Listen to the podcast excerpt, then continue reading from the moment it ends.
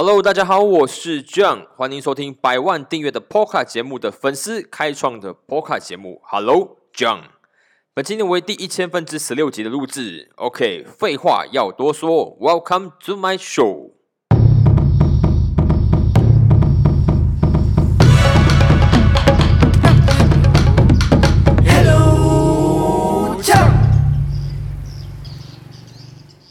大家好，我是 John。新年就快要到了，但是今年因为疫情的关系呢，我相信很多人都已经准备好了不回乡过年了。他们都说就是直接住地就是过年嘛，就地过年。本来是住地住地，可是变成是就地过年了。我知道有些人其实是很看重呃新年的聚会的，像我其实就是一个非常喜欢过年的人，我很希望就是可以跟家人们聚在一起的那种感觉。不过呢，今年真的没办法。所以你从这个过年就可以看得出了，有些国家像台湾，它它是可以正常过年的，但是马来西亚不行。在这种情况之下呢，我们就可以看得出哦，为什么有一些国家就真的会就是直接沦陷在这个疫情当中？其实里面的道理呢是很呃，就是很显而易见的。主要来看马来西亚就好了，看我们这个马来西亚这一年下来，我们对待疫情的态度其实就很了解了。我们呢一直使用一种很迷幻、很扑朔迷离的方式来对待它。就拿这个我们准备过年的事情来说好了。其实我相信有大部分的人他是可以接受呢不回家过年一次的。反正呢，我们每年过年的回家哈，就一定要就是重新面对亲戚们那些问题，对不对？像是你呃什么时候升职啊，什么时候加薪啊，什么时候结婚啊，有没有女朋友啊，有没有小孩等等这些问题，搞不好呢要回答这些问题呢，比对抗疫情还要困难。所以呢，搞个口号，我们一起来全民抗议，为了马来西亚，我们不要过年。所以，我们牺牲一次过年没有问题啊。但是，我们迷幻的地方也在这里了。到时候你就会发现，很多时候呢，赌局还是要去的，酒局还是要付的。虽然说全全民抗议，可是我们其实是选择性抗议啦。真的，我们反观看一下，就是全世界防疫最好的第一名台湾，好了。因为在我自己的家里面呢，我是有安装那个 TV box 的，所以呢，我在这里常常可以看得到，呃，在台湾的那些防疫广告。老实说啦，我每次在看那些广告啊，它出现的频率啊，它拍摄的方式等等啊，我都会一直有一个错觉，是不是台湾是不是每天有几万起病例啊？可是呢，其实，在台湾呢是非常的安全的，防疫最佳嘛，对不对？它只是在最近的时候呢，才刚有呃一两起，这种三起还是几起那个本土案例。然后呢，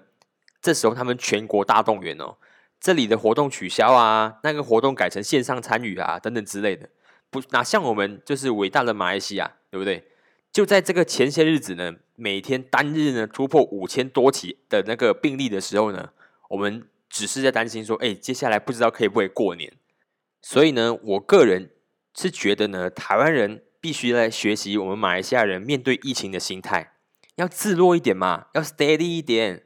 我们不要每天呢就被那政府的防疫广告威胁，那是很没有意思的事情。要像我们马来西亚人一样，我们要来个反威胁，就是我们如果你不让我过年的话，那我下次就不投票给你哦。或者是你要是不给我去回教堂祷告的话，那我就不不祷告保佑马来西亚哦。然后我不产生出圣水来让你们去抗议哦。好啦，我是开玩笑的，你们应该听得出吧，对不对？反正你们就去比对看看嘛，看看我们这两个国家的政府的防疫态度，你就知道了，到底哪一个国家才是真正自由民主的国家？哎，不是不是，是到底是哪个国家才是真正的能成功防疫的国家？好，那说到那个自由民主的国家，其实我现在是有一点呃，就是 confused，我不知道呢，到底美国现在是不是一个自由民主的国家？因为自从他们去在啊，他们大选之后呢，攻占他们国会之后，我就会开始怀疑了。然后我也其实有一点不知道，就是台湾到底是不是一个自由民主的国家？因为他们到现在还是不愿意让中国独立，所以我还是搞不太清楚。但是呢，我很敢说的是，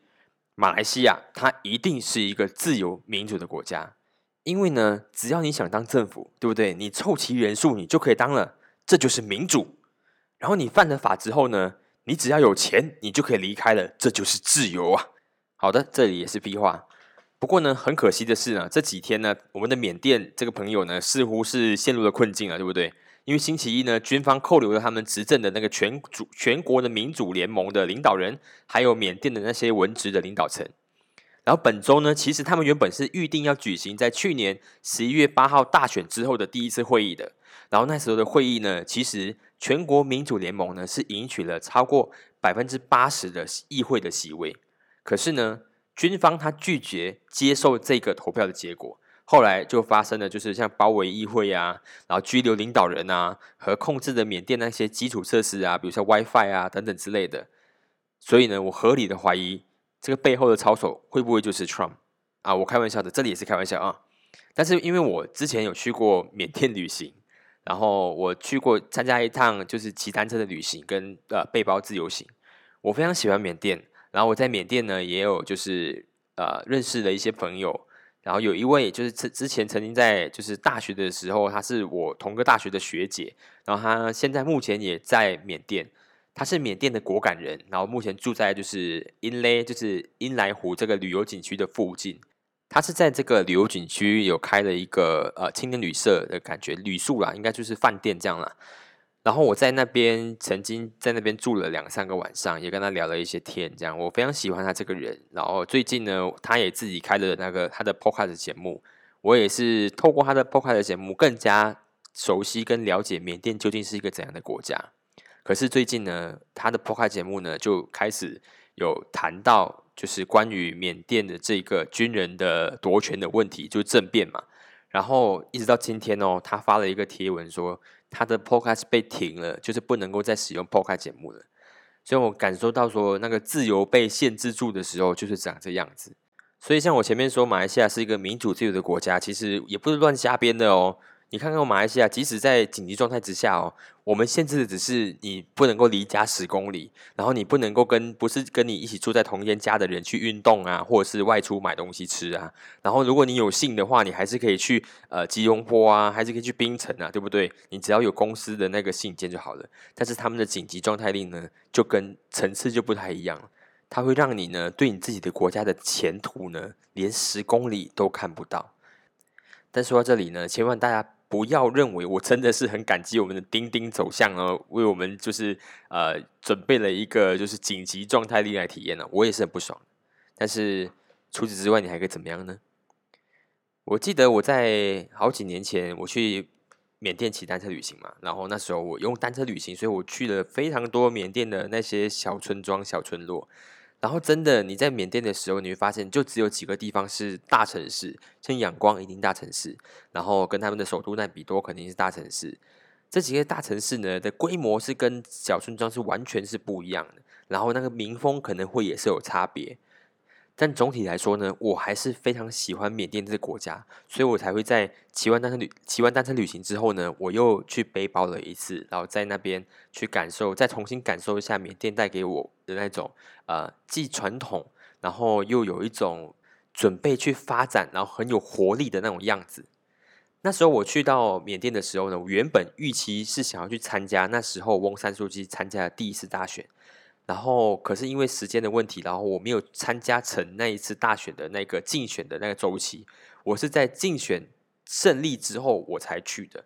当时候我也想说，让自己去感受一下这种民主的气息，那民主的氛围。而且那个时候，马来西亚还没有实现第一次的政党轮替，所以。缅甸是比我们更早，就是走出这种军人霸权的一个国家。当然，我们是没有被军人霸权，但是我们被武统就是统治了，就六十年以上。所以，我们也急迫的想要走出。那个时候呢，我去了缅甸，然后感受的就是真正靠人民一手一手一票一票投出来的那种感觉，那种氛围，那种自由感。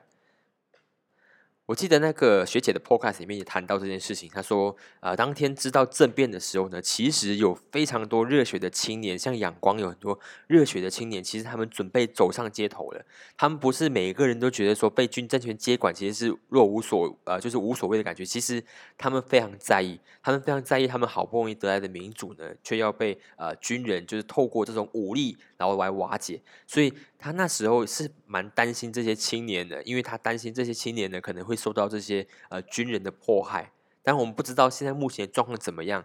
只是呢，我很希望能透过这个 podcast 呢，来跟大家去呃提一下这件事情，因为所有人呢都在为争取自己的人权或者是民主自由在努力。我们马来西亚也是。当然，我们这一次在这个疫情的这个操作之下呢，我们是被动非常多的。像那时候的呃，就是喜来登的政变之后呢，我们并没有能力去站上街头啊，然后去为我们自己的民主做一些事情。但是像是泰国他们在做这件事情，然后缅甸他们其实有人在做这件事情。我们虽然暂时目前没有办法做，但是。我也希望我们可以把关注度，然后我们的一些注意力、社会的舆论，然后呢加在这些呃军人身身上，然后让这些呃就是站上街头的青年呢有一个国际的后盾的感觉。希望大家可以多多的关注这个新闻，千万不要像很多人在说的就是这样，因为我们马来西亚也是有一些报呃就是线上媒体会刊登这样的新闻，然后就会底下会有一些。你真的不知道他脑袋从哪里长出来的人，他就写说，就是马来西亚都在自己在紧急状态的，你还有时间去管其他人？对，马来西亚目前也有马来西亚的问题，但相对来说，我就觉得说，我们这个时候还有能力的话，我们只是必须要把关注，把我们的这个呃舆论带到这个国际社会上面去而已，让他们觉得他们自己有被支持跟注意，让那些在争取自己的人权跟民主的人呢，觉得感觉到有后盾，这样而已。你不需要真的去送资源去啊，你不需要真的去到缅甸为他们打气，你只是在网上敲键盘的。为什么你要选择就是去呃诋毁那个国家，或者是去漠视那个国家？不需要嘛，对不对？然后再谈回那个自由，关于自由这件事情，因为那个学姐在 podcast 里面就有聊到说，她跟另外一个也是在 Inlay 这个地方啊，就是投入旅游事业的同业，然后他们聊了一下，她说。刚好缅甸也在疫情了，所以那时候呢，他们觉得说，幸好是在这个这场政变是在疫情的时候发生，因为当下呢，其实根本没有世界根本没有任何的游客去缅甸玩嘛，所以他们本身也是一整年快没有收入了。然后，其实目前在发生一场政变，感觉对他们的生活也没有太大的打击的，因为打击已经最大了，疫情已经把他们打击的，就是很辛苦了。然后再来一场政变，其实也无所谓的。所以在这个情况底下，你会感受到什么？你会感受到就无助，对不对？他们已经在疫情底下呢，已经耗耗光自己的那个弹药了，已经一整年快没有薪水的情况下呢，突然在搞这个政治政治的那个操作。所以这让我想起一件事情，想起我最近在看的那个美剧。我们最近看那个 Netflix 的美剧嘛，那个《纸牌屋》。我看到那个主角哦，他如何从就是就是在当一个议员。然后他用一些伎俩，他用一些心机，他在算计，然后慢慢的窜到可以当美国总统这个位置。里面呢，我最感觉最伤心、最痛的、最心累的一个幕呢，就是我看到那个主角一直在计票，他一直在算说，我自己底下可以拿到多少张票，可以有多少人可以支持我重新呃，让我回到这些权力中心这样子。这让我哈一直投射出去，就是那时候马来西亚在做喜来登政变的时候，我在想说，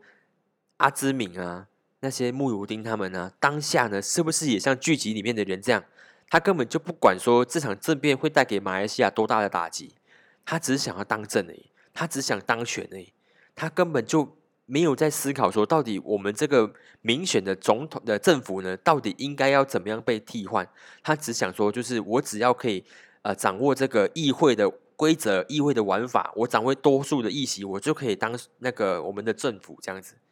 所以我在想说，他们也在算计，我们马来西亚也在算计。我一旦我一在想说，这些人都是在算计的时候，我就会感到很心累。我就觉得，我在这个国家，要是都活在这些政治人物底下的话，我感觉跟缅甸被操控在军人的手上，其实也没什么两样。OK，好，那牢骚发完了。其实我本来没有想要聊这么多政治相关的事情的，因为最近也是有人跟我说：“哎，我怎么觉得说你的 podcast 里面都很多在聊政治啊？”其实我更想要聊一些生活相关的事情。只不过呢，呃，目前在这个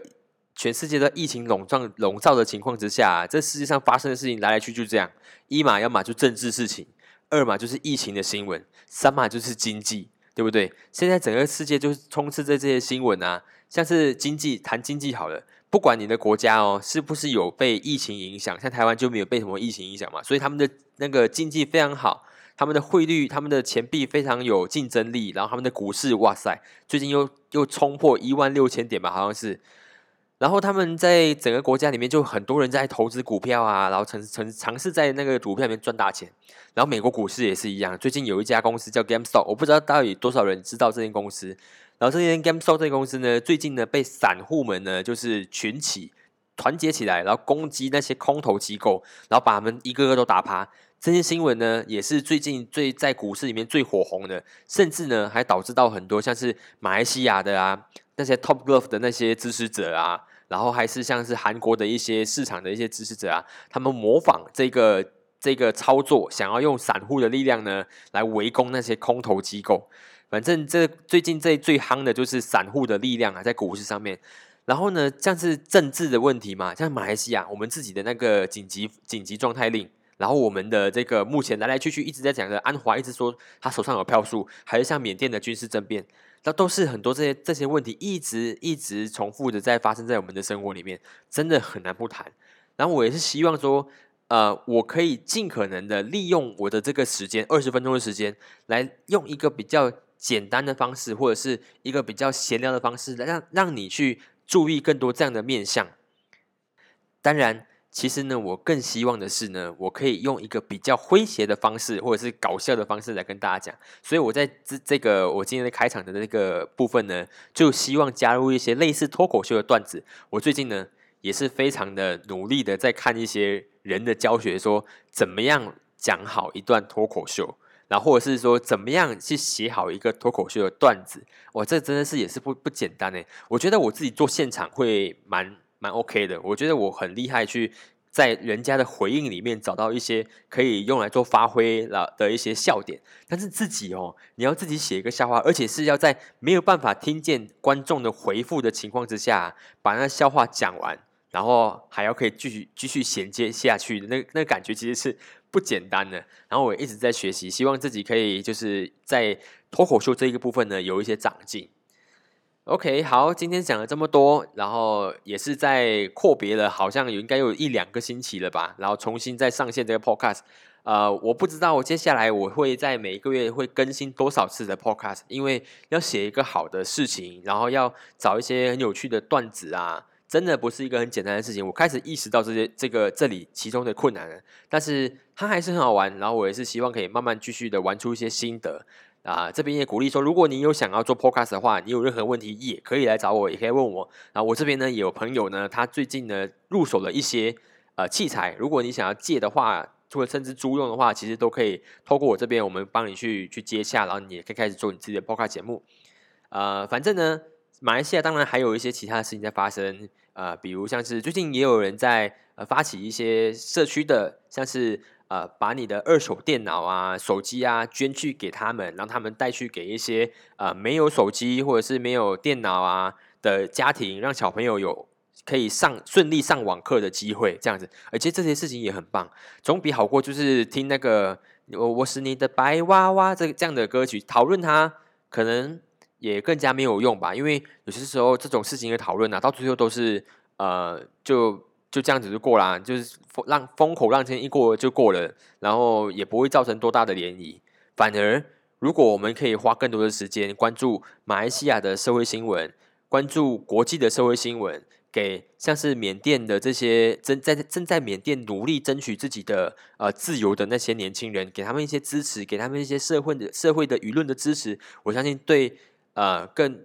对这个世界可能会更有用了。然后。但我希望就是我们马来西亚的那些就是呃媒体创作者，像是 YouTube 的哈也好啊，Podcast 也好啊，新闻的也好啊，可以陆陆续续继续的把更好的作品带出来啦。然后像那个张张吉安先生说的这样子啦，就是可以借借用借借用你自己的影响力，然后来对这个社会做一些有贡献的事情。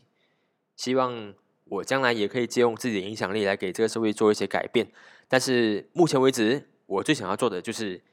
好好的录好我每一集的 podcast，然后呢，慢慢的学会怎么样呢去做好一场呃有深度，然后有幽默感的 podcast。OK，就这样子。啊，喜欢我 Hello 酱的朋友呢，可以把这个节目呢介绍给你朋友们知道，然后也可以在呃像是 Google 啊、Apple 啊，然后 KKBox 啊等等之类，Spotify 等等之类的那个平台呢，找到我的节目 Hello 酱。如果你 OK 的话，你也可以在 Apple Podcast 的这个节目里面的这个平这个 APP 里面呢，找到我的节目，然后也可以在里面留言给我知道，然后你觉得我的内容有什么样需要改变的啊，或者是要跟进都好，给我一些建议，让我可以有机会可以进步，这样也是很不错的一个帮助啦。OK，好，那我今天的节目到这边了，然后谢谢大家的收听，然后希望我们下次见，拜拜。